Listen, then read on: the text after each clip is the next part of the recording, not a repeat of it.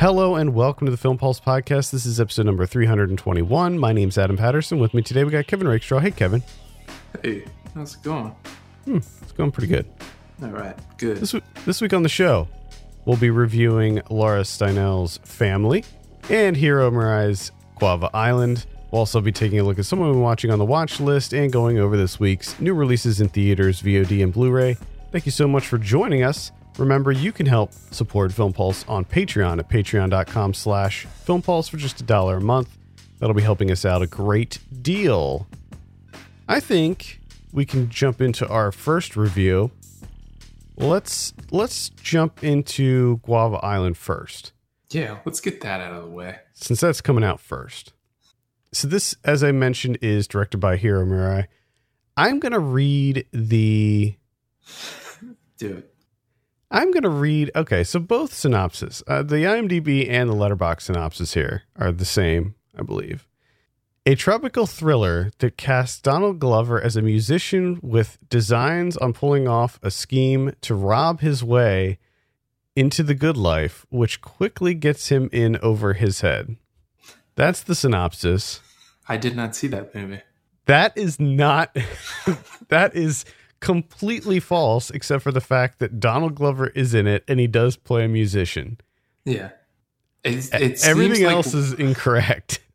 It seems like one of those things that, like, maybe when this film was first announced, like early, early stages, that was like the placeholder synopsis. Like, hey, I think this is what this movie's about, and then that it's, but it's not, and no one just. At some point, someone forgot to update it because Yeah. that's extremely misleading. The, so this movie was kept under wraps for a really long time. It was just known as this secret project. There was not really a lot of information about it at all. And then earlier this week, they just were like, "Hey, it's coming out," and it had a very very slim sort of teaser, like log line. But in that log line, nothing says anything about him robbing Mm-mm. anything at all. In Yeah, fact, it's the the log line that came out, they said it was he plays a musician who's trying to have a party. Like that's that's what the like the one line synopsis said about this. So I don't know where they got any of this stuff. So it stars Donald Glover, Rihanna, Letitia Wright. Uh, Kevin, what did you think of Guava Island? wow, This is highly disappointing because, um, you know, I don't really understand why it was kept under wraps and why, like, Rihanna is in it because when you get down to it, it's just, it's just like a music video, like extended music video with like weird transitions. Like they, like he's like they try to have a story here and then they keep taking breaks to do like little performances music video style and it just it it doesn't make sense to me it's beautiful it's beautiful to look at but it like as an end product i'm not sure what it is i don't know what what the Yeah. point of this was Well, it's I think that you can't really categorize this as anything. It's not necessarily a music experience. It's not like Lemonade. You know, Lemonade was this musical journey. And it's not really that because there's a there are significant chunks of this that don't have music. It's not a feature film either because it comes in at 55 minutes. So it's sort of just its own little thing. It's like a, a short musical, I guess, would be the best way to describe it. I I came off really enjoying it. I think that it started off stronger than it ended, yeah but I did like the the finale, uh, like the the whole. Uh, I don't want to give it away, but what happens at at the end, I, I really enjoyed that. I liked the animated opening a lot. I will agree that Rihanna was uh, severely underutilized in this. Like she she had like maybe a dozen lines in the whole movie. Yeah. And like even outside of that, she's not really given anything to do. She just kind of sits there. I think that this movie would have benefited from a longer runtime because they could have, you know, uh, elaborated on the the love story between the two of them because you know that they're in a relationship, but there's really no they don't really go anywhere with with it, their relationship. Let's be honest, it doesn't feel like it. I've not for one minute did I think, oh, these guys have been in a long term relationship. Right. Outside of them telling me that they were. It's just they like they didn't really have chemistry together. Yeah. And, and, but, and then but, even like Letitia Wright, like she why I like no one's used. It's just weird. I just think that there, there wasn't enough. There wasn't enough content here. I, I think that the building blocks are solid. I will agree with you that I thought that it looked incredible. Uh, I loved uh, pretty much every every scene. This was shot in Cuba in secret. Yeah, and I mean it's it's a wonderful location. Yeah, they went to this small village and just shot in around this this small village, so it looks really gorgeous. I liked all the music in it. I like that this is sort of it's shot in Cuba, but it doesn't take take place in Cuba. It takes place in this this island called Guava, hence the title. And I sort of like that it's almost this this like mythical place that's it's not really you know it's uh it's in the modern world but it's also a, a fictional yeah. area yeah which that was a nice a nice little bit of world building, and I think points to what you said. If if we had some more some more time here to develop, because it, it, was a nice bit of world building. The only thing that kind of uh, backfired though is Glover with his like sometimes he has an accent, mm-hmm. and then he doesn't at all. Like just just drops it completely, and then he tries to like bring it back occasionally or yeah. half-heartedly. like he's all over the place. Yeah, accents all over the place in this movie. You hear some people speaking Spanish, other people speaking English, varying degrees of accents all over the place. And I don't know if that was an intentional thing, like to, for, for him to, if he was purposely dropping the accent or like what, yeah. if he was trying, if that was to reinforce the fact that this is sort of a, like a, a fairy tale place. Yeah. But I, am yeah, I'm not sure. But th- that was one thing I noticed very quickly. It's, it's kind of hard to miss because when he first, because he starts off strong with it, and I was just, you know, my initial thought is, oh no, what are you doing? And then he would drop it for stretches of time, and it was like, oh no, what are you doing? Because this kind of makes it worse. Like it, I'm happy that you you got rid of the accent. You're not doing the accent anymore, but now it's weird. and then there was times where he would like, even within a conversation with someone, like he would have the accent, and then the next time, you know, he responded to him, he didn't, and then he kind of had it, but only on certain words. It just it feels really um, just feels really cobbled together. Like, just take your time.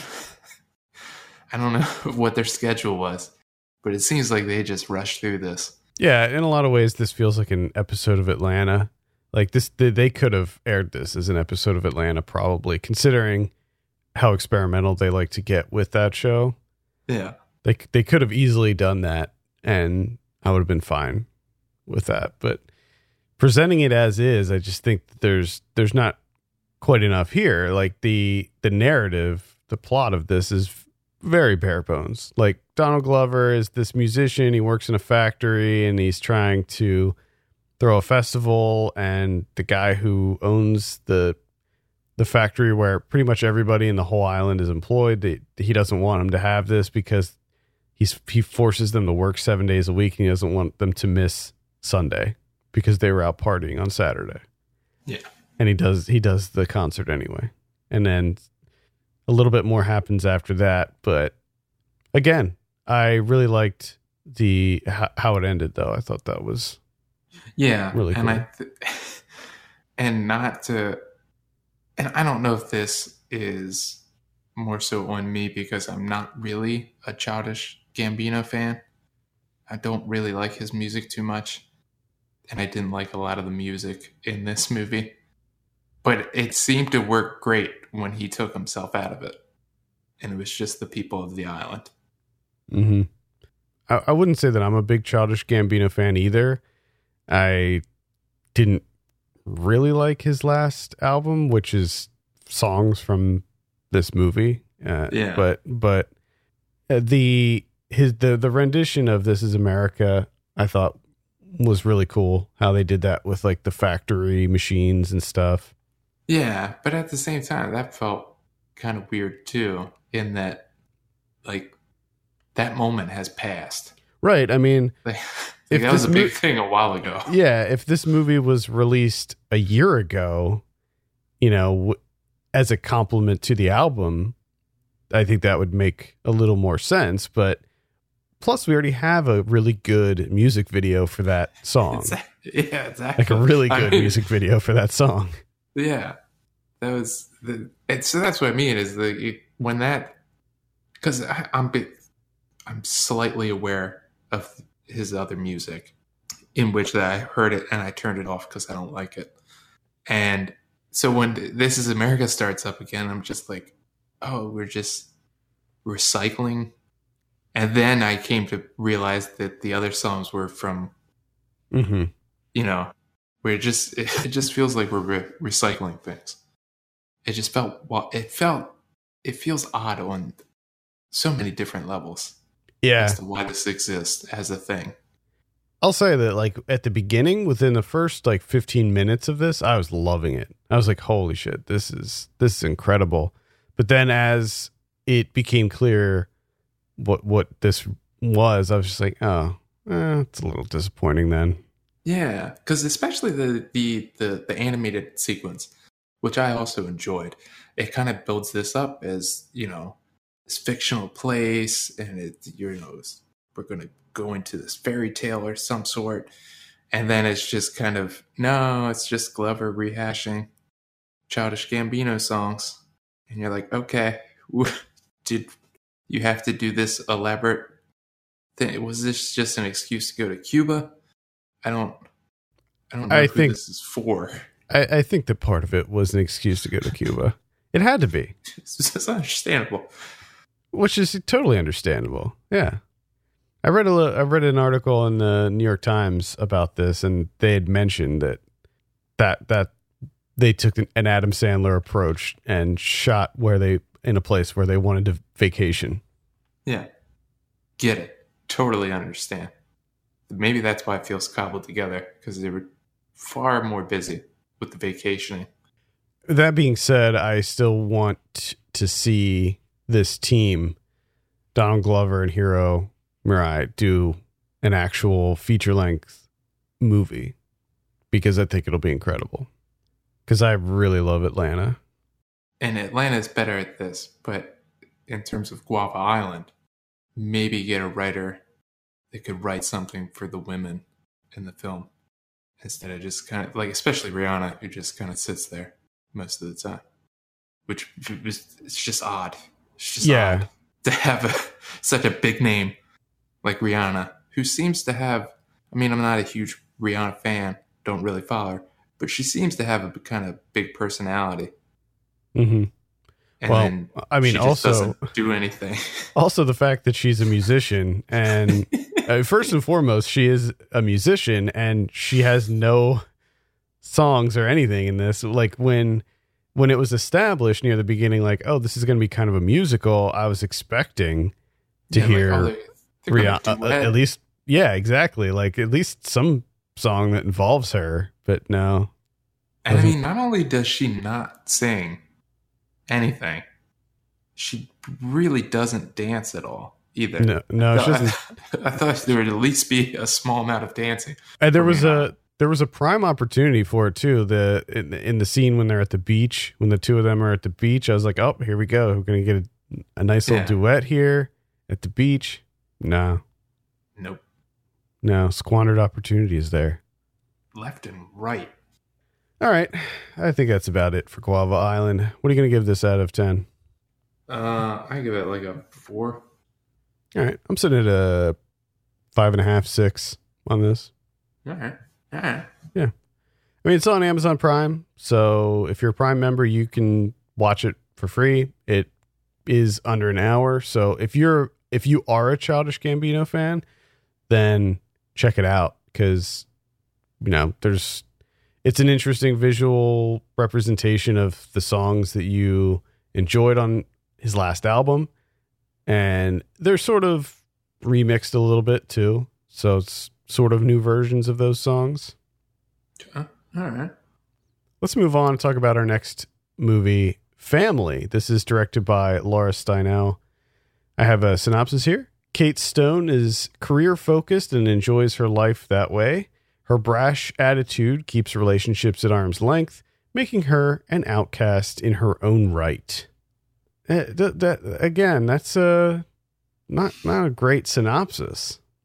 It's true. the The words in the synopsis are true, but Truthful words. it doesn't really shed any light on what this movie's actually about. This stars Taylor Schilling, Brian Tyree Henry, Kate McKinnon. Uh, who is the uh, Allison uh, Tolman's in there? Who is the? I always forget the name of the the niece.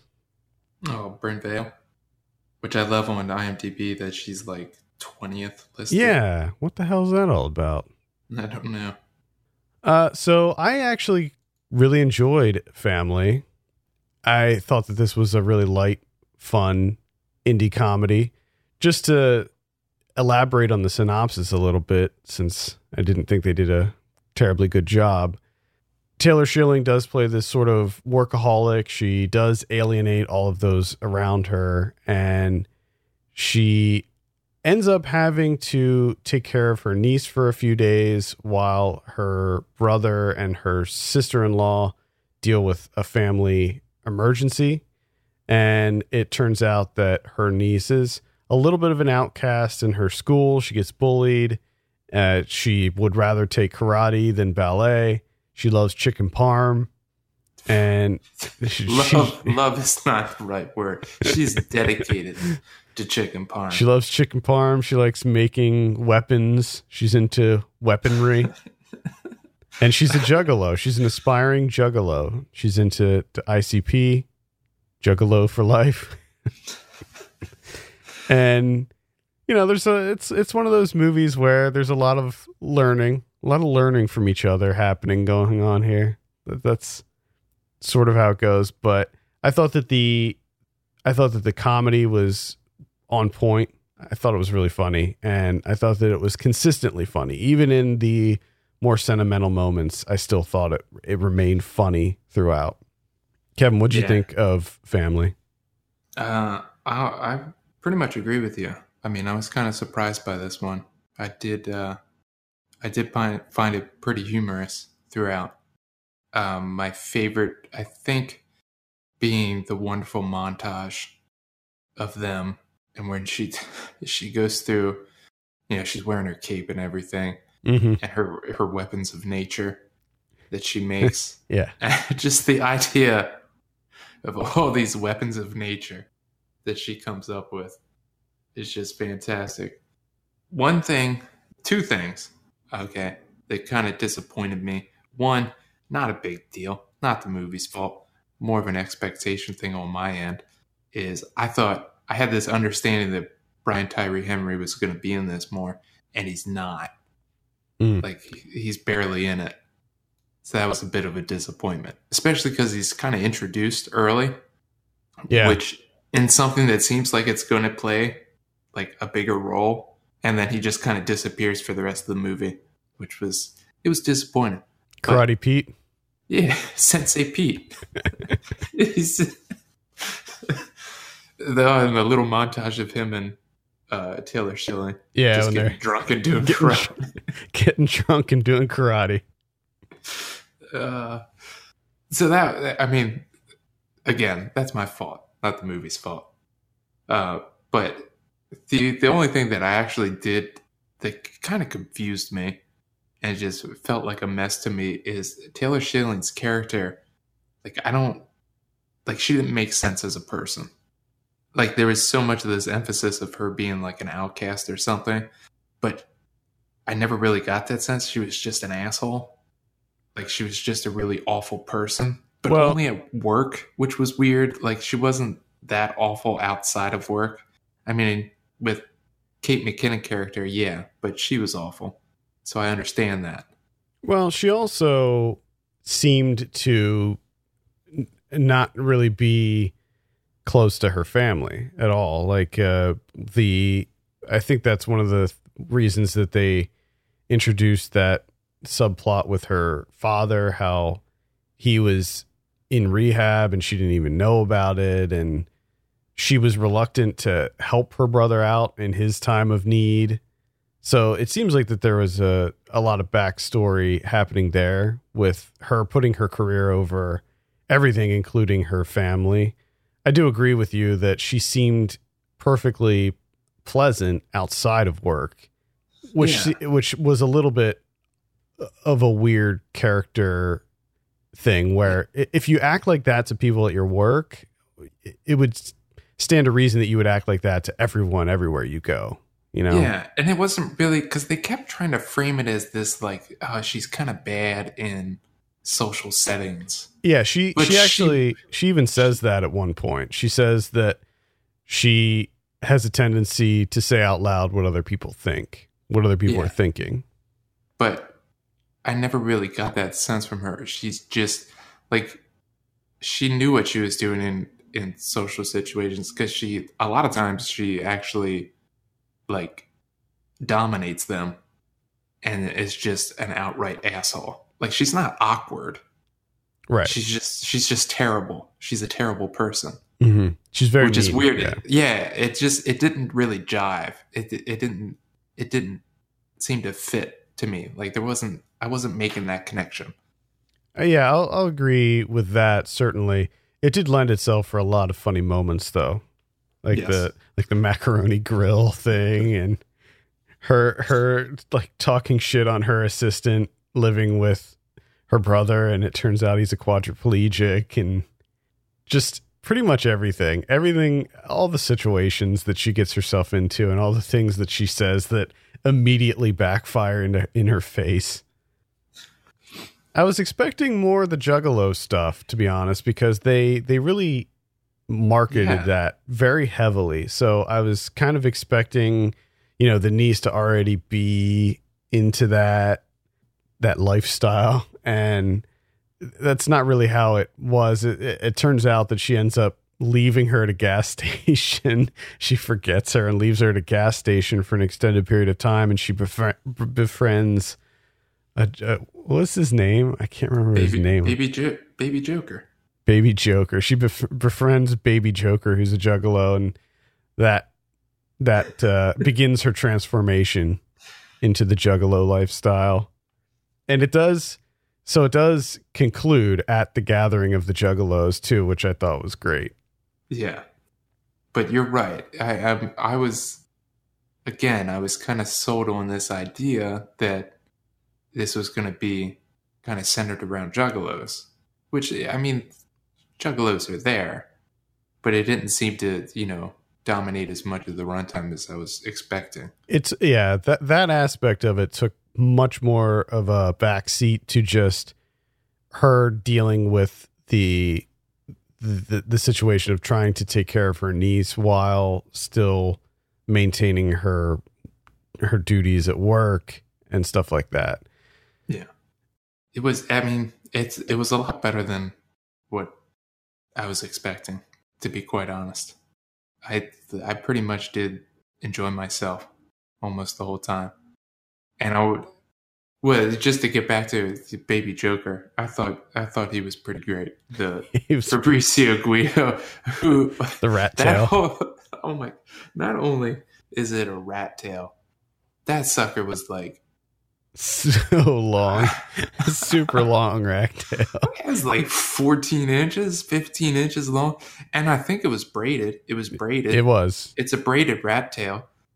And just his whole demeanor and that initial uh, sequence of them just him rolling up to her and just talking about snacks. It's Yeah. just so ridiculous, and I loved it.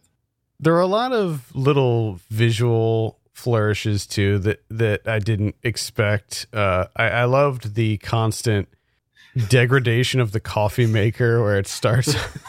just the, the whole thing with the coffee maker that that threw that uh, that like running gag with that I thought was great, and they did a lot of the sort of quick pans, you know, left left and right pans to to show character reactions and stuff that I thought worked. And uh, Quite one of my favorite, one of my favorite is when they do the the the zoom when she roundhouse kicks yeah. that girl's skull and lands in her stance. Just quick zoom on her face of determination. Yeah, I must say uh-huh. that I was very surprised with this movie too. I, it looked funny. I liked the premise going into it, but I sort of expected maybe a middle of the road Netflix style comedy. Yeah, yeah, And, and I, I- would say that it is definitely above that. yeah. And I thought it was going to be like a lot of things. And we talk about this all the time with comedies. I thought it was, you know, going to be front loaded, Mm-hmm. just Yep. ton of jokes at the beginning, just setting this up, and then just uh, same old shit where you, people learn stuff about themselves. But it did a much better job Yeah. than If, that. Thank yeah. God. they do they do learn from each other but it feels natural and they don't they don't skimp out they don't drop the comedy i mean the, the finale does take place at the gathering of the juggalos and it's I love when they go to the to the the the gas station and the guy's like, "Oh, Dennis is at the gathering," and they explain what it is. And as they're leaving, the guy's just like, "Sorry for your loss." yeah oh my god it's so funny they they also one of the things that I didn't expect was actually that it was it was like the real juggalos and they played a bunch of insane clown posse music and insane clown posse was actually in this movie Yes, I- and when- they, they when I- actually play a role. yeah like when, when when i saw the trailer and when i first read about it i was thinking that it was going to be like oh well they're probably not using like the actual icp stuff. It's probably just like you know a uh like a facsimile of that like a copy of but it's not the actual music it's not the actual band. But no like they got the rights and the permission to do all this and they're in it. And it's uh which which I was really happy with that, that they were able to do that and that ICP is in it. And that scene when they're looking for her at, at the gathering is pretty funny. I like to see Taylor Schilling wearing full on juggalo makeup. Uh, And I love at the end when she's describing them as uh, people who like to play with their spit and listen to music about stabbing people and work at lids. just like, once you can get past all that, yeah. And I think it, it is it Maddie's mom. That's like that's a lot of things. yeah. Yeah, she was she, uh, she was great as as always. Allison Tolman, Kate McKinnon was pretty funny in it too. She plays this sort of soccer mom neighbor, always always bitching about the the garage door being open, and then of course disaster strikes. Thank goodness.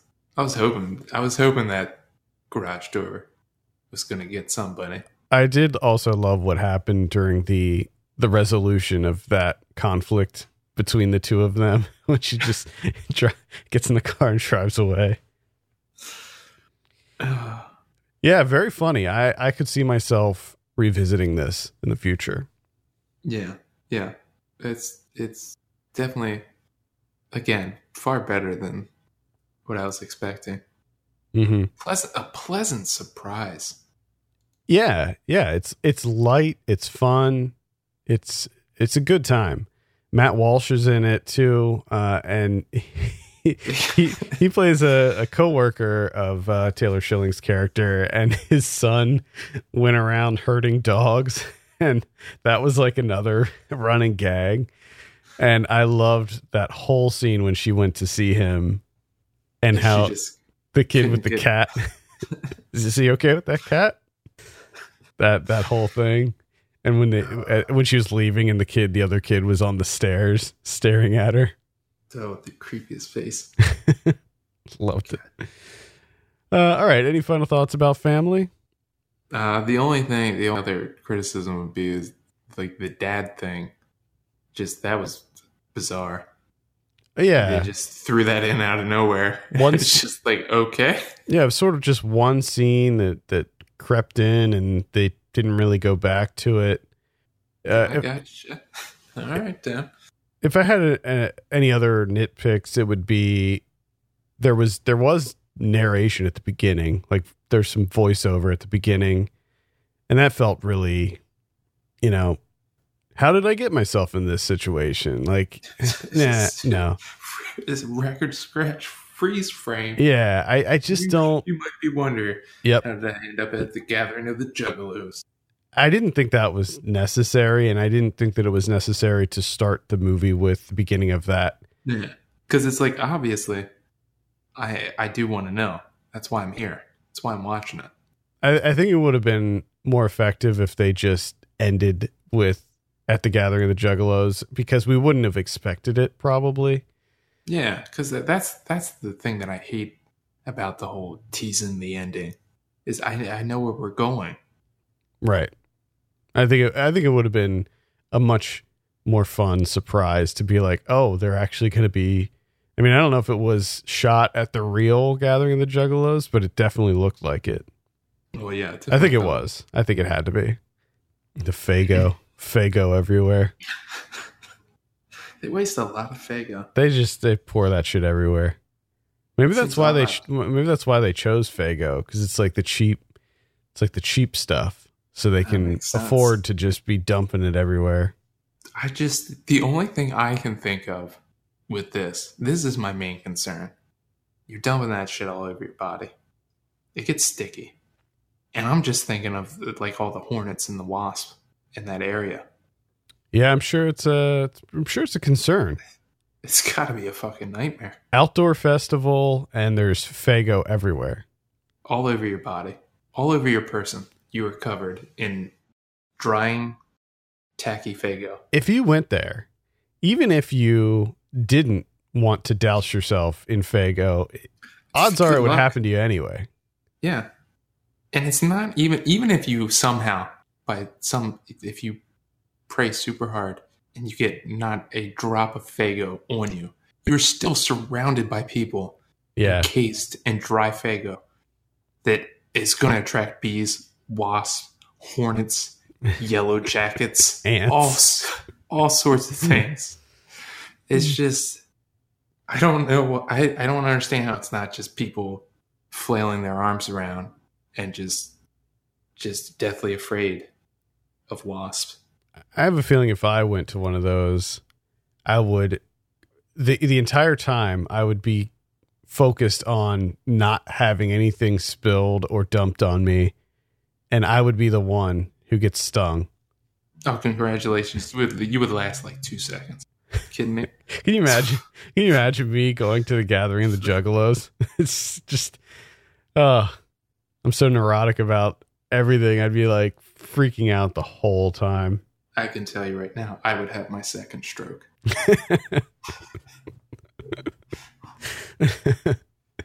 uh, all right, let's give family a score. I think I'm sitting at a seven and a half on this one. I give it a I give it a seven. There you go. Family is going to be in limited release this Friday. All right, let's talk about some of what we've been watching. I think is it my turn this week? I think so. I think it is. Pretty sure it is. I saw Body at Brighton Rock. This comes out in a couple weeks. Uh, this is a sort of a, an isolated thriller. It's directed by Roxanne Benjamin. She did a segment in Southbound, and she did a segment in that XX movie. both Okay. both horror anthologies. I can't recall which segment she did in Southbound, but I do remember liking all of those segments, so I'm sure that the one that she did I liked. This movie starts off really strong, but it quickly falls apart as as it progresses. It's it's about a young trail guide who works at Brighton Rock and she just she swaps roles with one of her coworkers. So she she typically does the like the kitty trails, she does the the easy beginner trails and her friend does the more advanced trails. And her friend is uh, I guess dating this other trail guide or something and so she volunteers to swap places so her friend can be near her boyfriend. She takes the more advanced trail. And first of all, they tell her, like, I don't think you should do this. I don't know if you're ready for this. And of course, she insists, like, I'm I'm definitely ready. I can do this. She gets lost right away. Like she loses her map and she gets lost almost immediately. There's this like kind of sequence where she's uh, this montage where she's walking the trail, she's dancing, she's listening to music, she's posting up flyers and signs like, you know, instructional signs and safety signs and stuff. And then she thinks she knows where she is. So she texts her friend. Turns out she's not there. She's not at Hitchback or whatever the name of the little peak is that she thinks she's at. And she's like, okay, well, just follow, you know, this to so you can get back to the main area. And when she's about to do that, she sees a dead body. Oh boy. She calls it in, and they tell her that she has to stay with the body until the park rangers arrive because it may be a crime scene.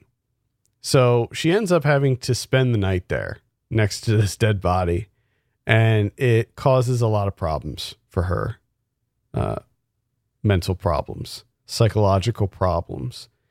Not only that, but she has to contend with uh, nature.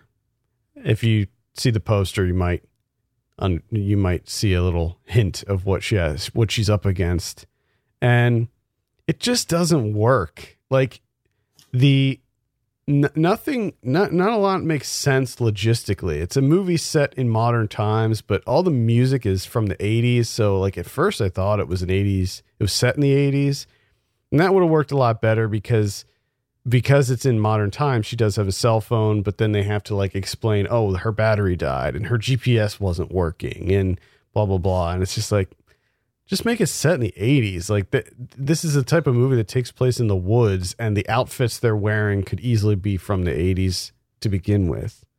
So there's no reason to set it in modern times. And the other thing is like, they like, she's this young inexperienced trail guide and they're, and they're telling her the park rangers can't get to her until the next day it's it doesn't even make any sense. Like how could she have walked that far in in that amount of time? Yeah. and the horror elements are all very cheap. Tons and tons of unearned jump scares that are nothing. Like they they're all like music like score based jump scares that happen Mm, that that yield nothing. And the mm, the actual horror elements are they, they end up proving to be like completely irrelevant to the story really. Like none of like are we to believe she had a complete mental breakdown when she saw this dead body and discovered that she was going to have to spend the night out there and it, this was all just like a delusion that she was having? But then it does end pretty strong when the aforementioned nature uh, scene happens. I don't want to give it away, but you can probably all guess what happens, and that's that's done really well. So, in the end, it's a little bit mediocre, but it it does have some interesting elements. I'll have a review up for this shortly. That's Body at Brighton Rock. I watched a doozy. I don't know if you've heard of this, but Between Worlds with Yeah. Nicolas Cage. Have you seen this? I have not. I, I mean, I know about it, but it's a, he plays like a truck driver, right? And like his Yeah. Yeah, buddy. His Yeah. wife dies, and She sure does. like she, her spirit inhabits a hmm young woman. Is that Yes. Yep.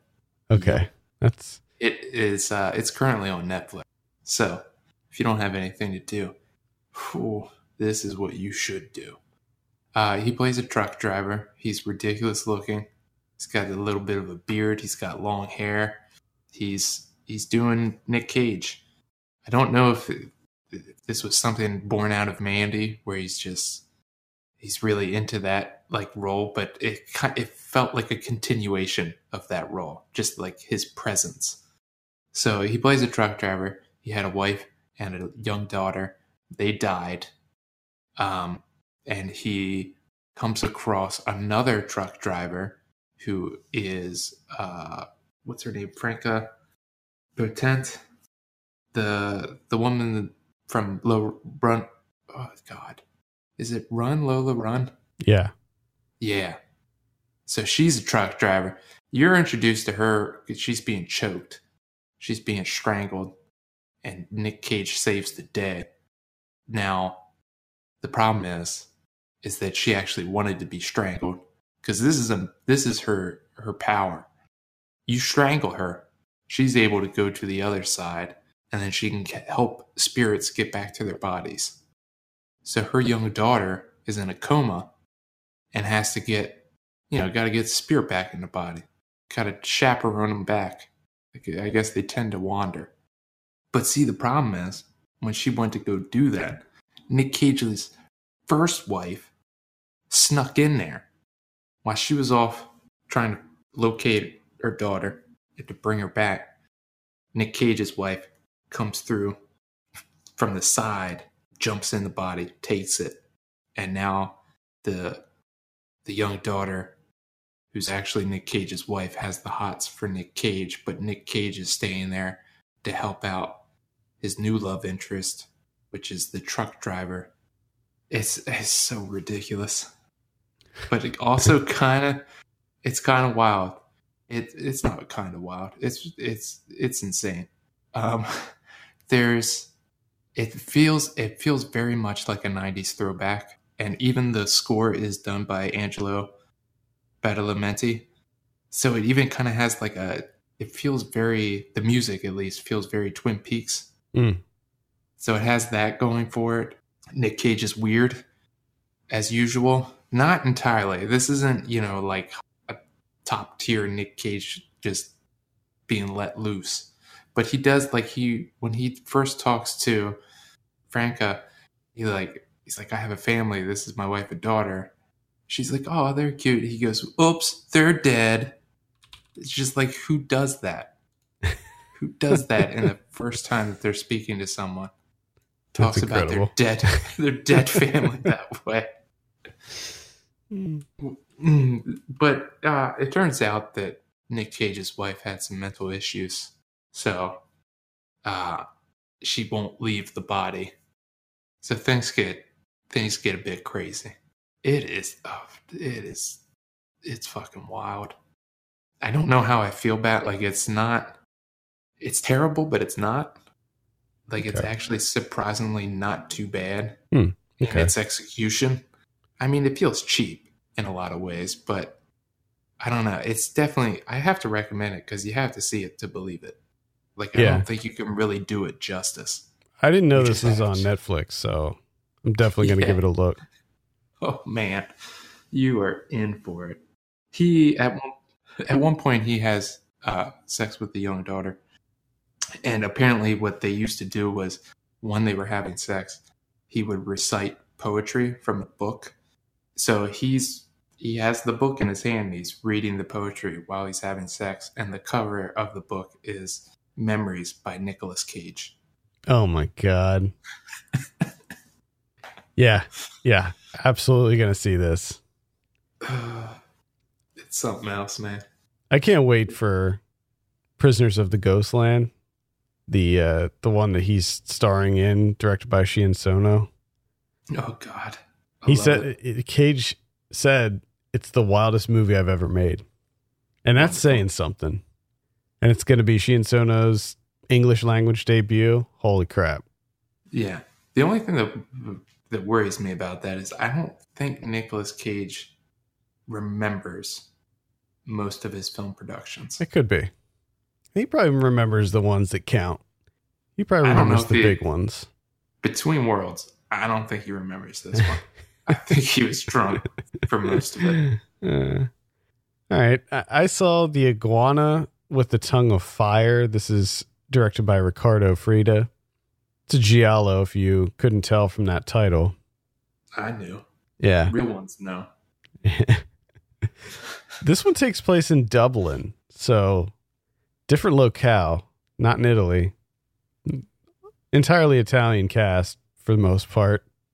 Yes. But it does take place in Dublin. It was shot in Dublin, too. This movie is pretty bad. For Giallo standards, this is this is pretty bad. It's it's essentially just a derivative product of all of the other popular Giallo movies that were coming out during this time. I don't know if I mentioned it came out in 1971, so it was very shortly after uh, the Bird with the Crystal Plumage, and clearly that's why they were they were they were trying to make carbon copies of of uh, that Argento's film. And this movie is uh, I, I can't even tell you what's going on in this movie. It is the most convoluted, incomprehensible Giallo movie I've ever seen. There are like 35 characters, and each one of them could be the killer. It's which is funny because it's a it's a mystery, right? It's a it's a serial killer going around killing people. You don't know who the killer is, and the whole movie is red herrings. Like it's nothing but red herring after red herring. You think it's this guy. Oh no, it's this guy. And then there's like one scene where it just shows a random person who happens to have the same sunglasses and black gloves as the killer. And it's just like a guy who's taking pictures, and you're like, oh, maybe it's that random guy. They just did this crash zoom in on on this like mountain peak who's taking pictures of these people who are the victims. But no, it's not that random guy. Uh, it turns out it was the brother of uh, this this other character, a guy who I don't think we saw in the in the movie at all up until the end when he's revealed. Yes, it's love it. Which, but but it's also funny because at least on Letterboxd, I'm not sure on IMDb, but the the poster is a picture of the killer. Like the the killer, he's unmasked and everything, it's just him on the on the front cover, and it's like a it's a shot from the the end of the movie. So it's like, well, we know that this guy's the killer. We're, we're seeing him on the cover. So why are we getting all these red herrings about? Uh, could it be this woman? Oh no, because for a while you think it's a woman, but it turns out it's it's a guy, and he's wearing a wig and clothing oh, to make it look like it's his sister. Uh, yeah. Yeah, he fooled him for a while. Uh, so this came out on Arrow last week. It's pretty bad. I I can't really recommend it. It's it's uh especially for someone who isn't already a fan of giallo films and doesn't and hasn't seen a lot of them. I feel like if if you haven't seen many giallo films, going into this one will turn you off of them because it's just it's pretty ridiculous. Mm. This is one of those like completionist type deals, huh? Yeah. I guess there, really I guess there's there's a little bit of a cult following for this one I think because of just how just how complex the plot is and that nobody can quite understand what's going on or the decisions that are made with the characters. Yes, uh, I I got to cross one off a list here. Uh, for the longest time, always heard about the Night of the Hunter, Charles hmm. Laughton's only film. He only got to make one film, and it's everyone's. It's such a fucking travesty that 1955 this movie came out and it tanked. It was an absolute failure, and they never let him. They never let Chuck direct again. Just said nope, not doing it So apparently, at some point in time, within you know the last couple of years or whatever, it was kind of like reclaimed. You know, kind of taking another look at it, fresh eyes, started being heralded as a classic, and it's an incredible piece of work. Oh man, uh, I did not see that movie. I was kind of surprised at what I did watch, which I felt was just like there's flashes of brilliance here and there, especially in the filmmaking. Like the guy definitely had skill.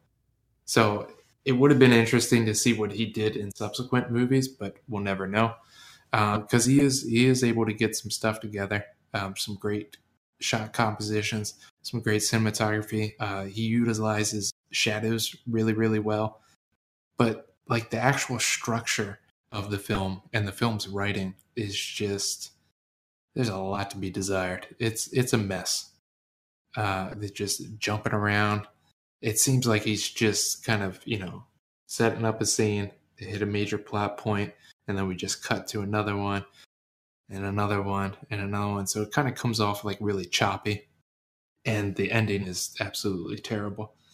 And one of the other things that people really seem to enjoy about this movie is uh, Robert Mitchum apparently gives a, a fantastic, absolutely incredible performance because he plays this like serial killing preacher down south, and it's just really Mitchum just hamming it up, just going nuts, hamming it up, and uh, I just I couldn't get into it, and especially there's one scene where shot, and I can't for the life of me figure out what the decision was. Like he gets shot and he starts like screaming and yelping and like he just runs away. But he's doing making all these noises. It's just it just comes off as very uh unintentionally hilarious.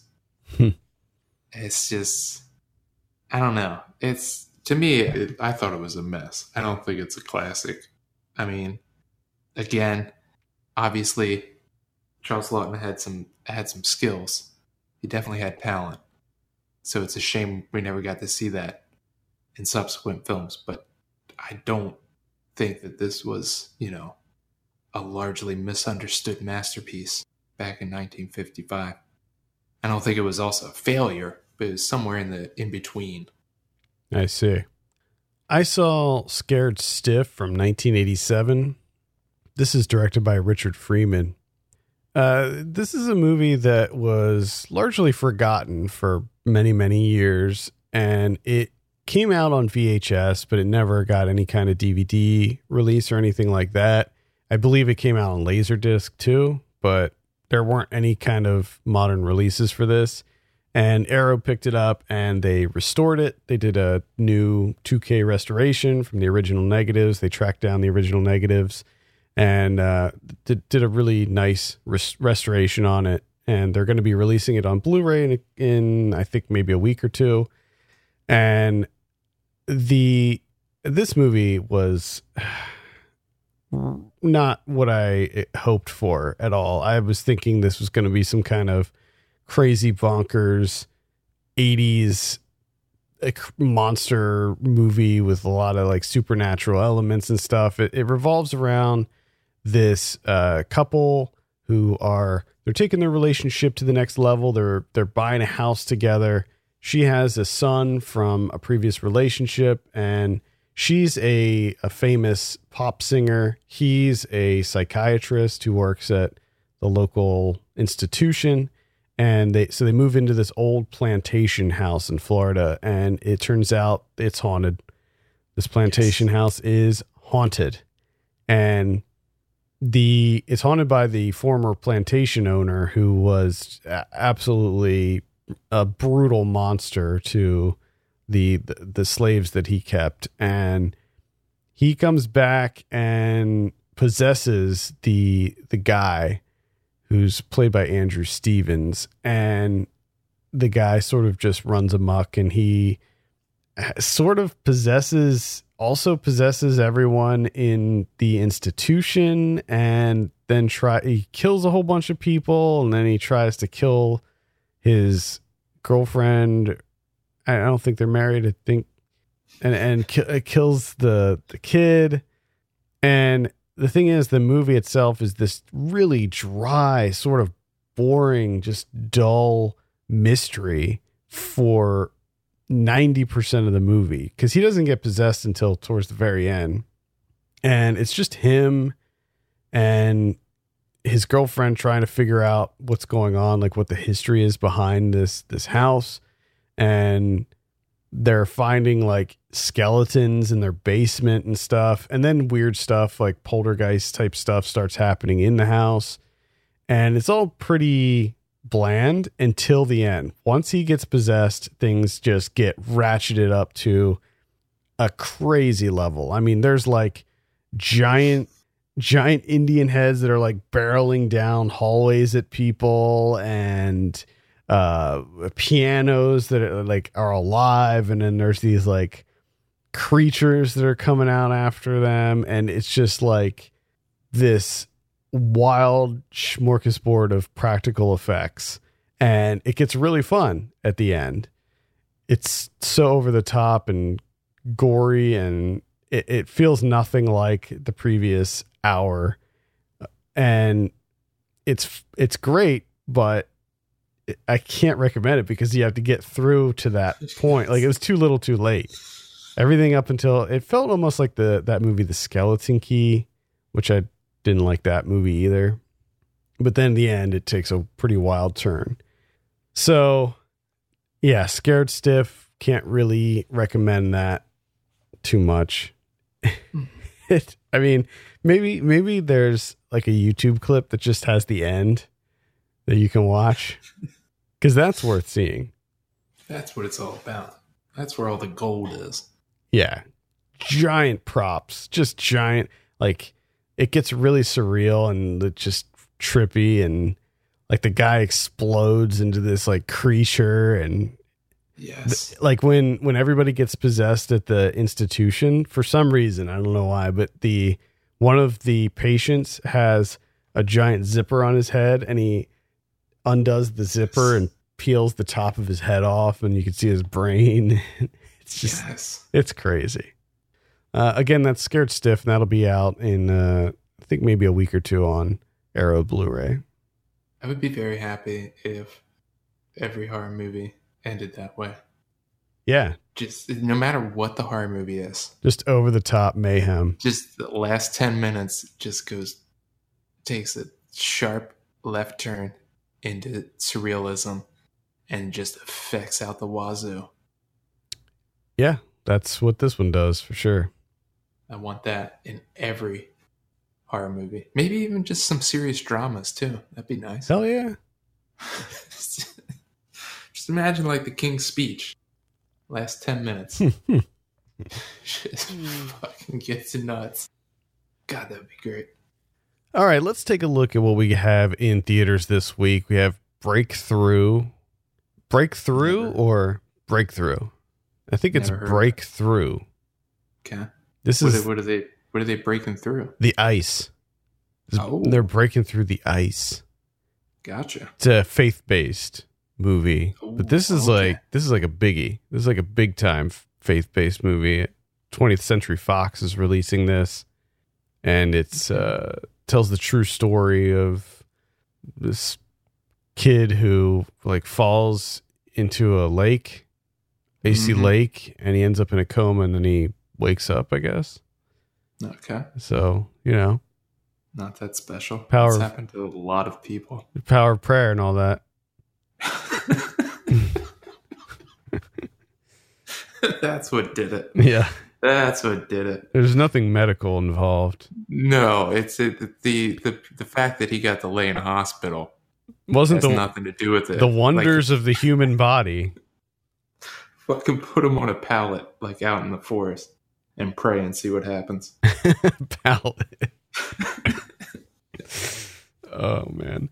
Uh, we also have Disneynature's Penguins coming out. It's their latest uh, nature documentary. Have you been Haven't you- watching? Have you watched any of the Our Planet documentary series on Netflix? Oh hell yeah, buddy! I pen- I penciled that on my calendar, old school style. I can't do it, man. I can't get through it. It is too it's too horrific. Like it's so it really affects me. Like the the first episode I believe it was with the flamingos and a little baby flamingo. Mm, I didn't see that one. What's the first episode? I pick. I Oh, you, pick. oh, you pick and choose, huh? I pick and choose. All right. I go with what I what the things that interest me the most down to the least. Okay. Uh, well, the the first episode has a horrible scene involving flamingos, and the second episode, the did you see the one with the walruses? I I heard of it. Oh my Uh, god, So, so it crushed the me. walrus e- the walrus episode immediately went to the bottom of the pile. It crushed Now- me. and now you're telling me that the flamingo episode also to the Well, bottom of the- the pile. So that episode is good, all except for one one scene. The Okay. second episode, the one with the walruses, has a few scenes that are just absolutely heartbreaking. Gotcha. But So, especially the walrus scene. Holy crap! I I, I was just I couldn't even handle. I couldn't function as a human after that sequence. so the when flamingos show up and or a walrus shows up, I just accidentally hit the PS4 controller Right. that makes it skip ahead. the The walrus segment is actually really fascinating at the beginning, but it's the end that is really heart wrenching. Yeah. All right, let's see what else we have here. Um, the Curse of La Llorona. Oh god, this movie looks so bad. It does. Yeah, it's a horror movie, supernatural horror movie. I see Under the Silver Lake listed here. I'm, I- I'm assuming that's some kind of limited release. We have Little Woods coming out. Oh, okay, cool. Yeah, that one looks interesting. I heard good Yeah. things. Drunk Parents. Oh, that's gonna be wacky. Mm-hmm. They're gonna do things you don't expect. They're like, they're like, hey, parents shouldn't be acting like this. They're they're not acting like typical parents. These are They're gonna they're drunk Yeah. parents. they're gonna be raunchy. I can feel it. Yeah. Swearing and whatnot. We have Hail Satan. This is the latest documentary from uh, Penny Lane. I like Penny. Nice. I like Penny Lane's stuff quite a bit, and this documentary is really solid. I'd recommend checking it out. I think that's we'll probably will be checking it out. Yeah, uh, the most interesting takeaway from Hail Satan is that by the end, I realized that I may be a Satanist. and I think a lot of people will come to that realization after they see this movie. Gotcha. We have Rafiki coming out, and we Oh, have nice. I've been looking forward to that one. Fast Color. We got Another one. Red Joan. You looking forward to that one? No, No. it's the streak is over. uh, Hagazussa. That sounds fun to say. Hagazussa. So Let me try it real quick. Hagazussa. yeah, it is fun. It felt good. It's one of those that just rolls right off the tongue. The movie itself doesn't look too too much fun though. It's a it's a horror movie. Alba- Al- Alright. uh, what is this?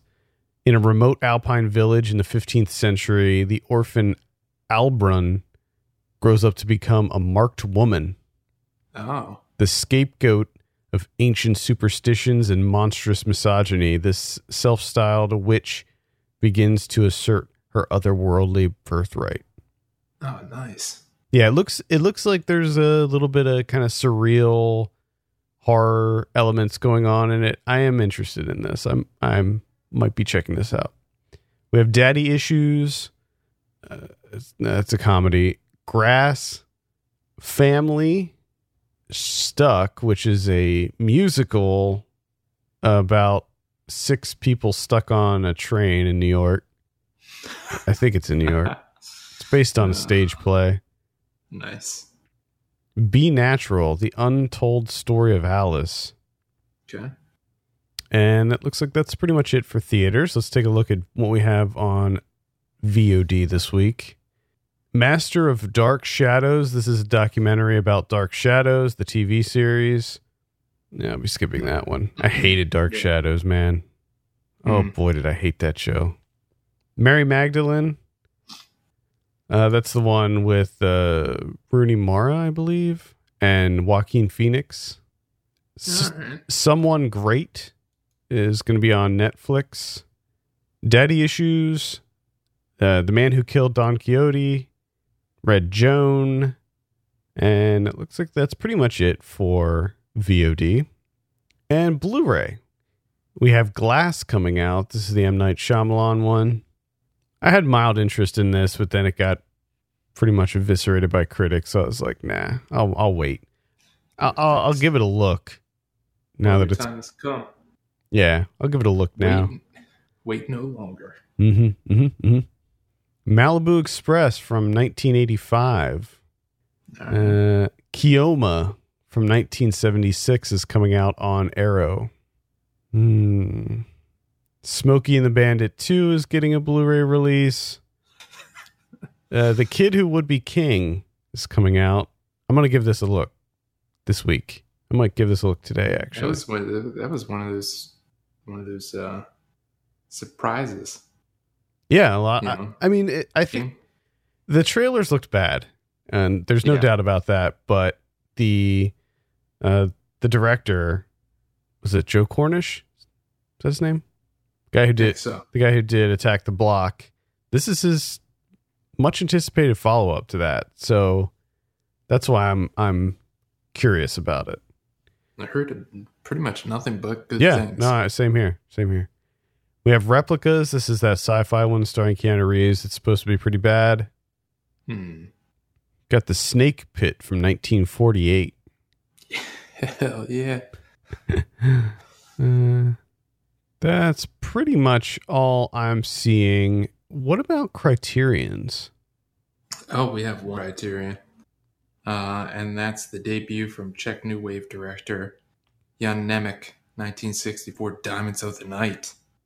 So you get uh, got a new interview in there, got a video essay, new subtitle translation, uh, his student thesis film, got student thesis films as special features now. Hmm. It's fucking wild. Do we know how it's working with the Criterion channel yet? Like, are these coming out day and date with the Criterion channel, or is it like sort of a random thing? I think it's kind of a it, it's it's a little difficult because it seems like the Criterion channel is still like they're still changing things and like adding things Mhm. to their website because I know like the first first or second day that it came out there was a you know what's playing and that was about and then like a search and now they have this all films section that they added where it's just like all the films and you can filter them because they do it kind of like uh you know they have like programs where one was like Columbia Noir where it's noir films from Columbia and you would click on that and it would have like eight or nine titles Are these all? Because I, I haven't signed up yet. Are they all Criterion releases, or do they have other things as well that aren't currently on Criterion? yeah they have they have all sorts of stuff. And they, I think they made I can't remember everyone but they have agreements with like the one that I can remember is Grasshopper Films I think Mm-hmm. So you have some of their titles on there, but there it's it's a nice collection of stuff. So it's essentially it's- Filmstruck. Kinda, yeah, but much better website than Filmstruck was, because Filmstruck was a nightmare. Cool. Very cool. All right. I think that's going to do it for this week. Thank you so much for listening. You can send us your questions and topics to feedback at filmpulse.net. You can follow us on Twitter at filmpulsenet and at filmpulsekevin. And if you have a minute, take a look at our Patreon page, patreon.com slash filmpulse. Consider helping us out by becoming a subscriber. For Kevin Rakestraw, my name's Adam Patterson. We'll see you next week.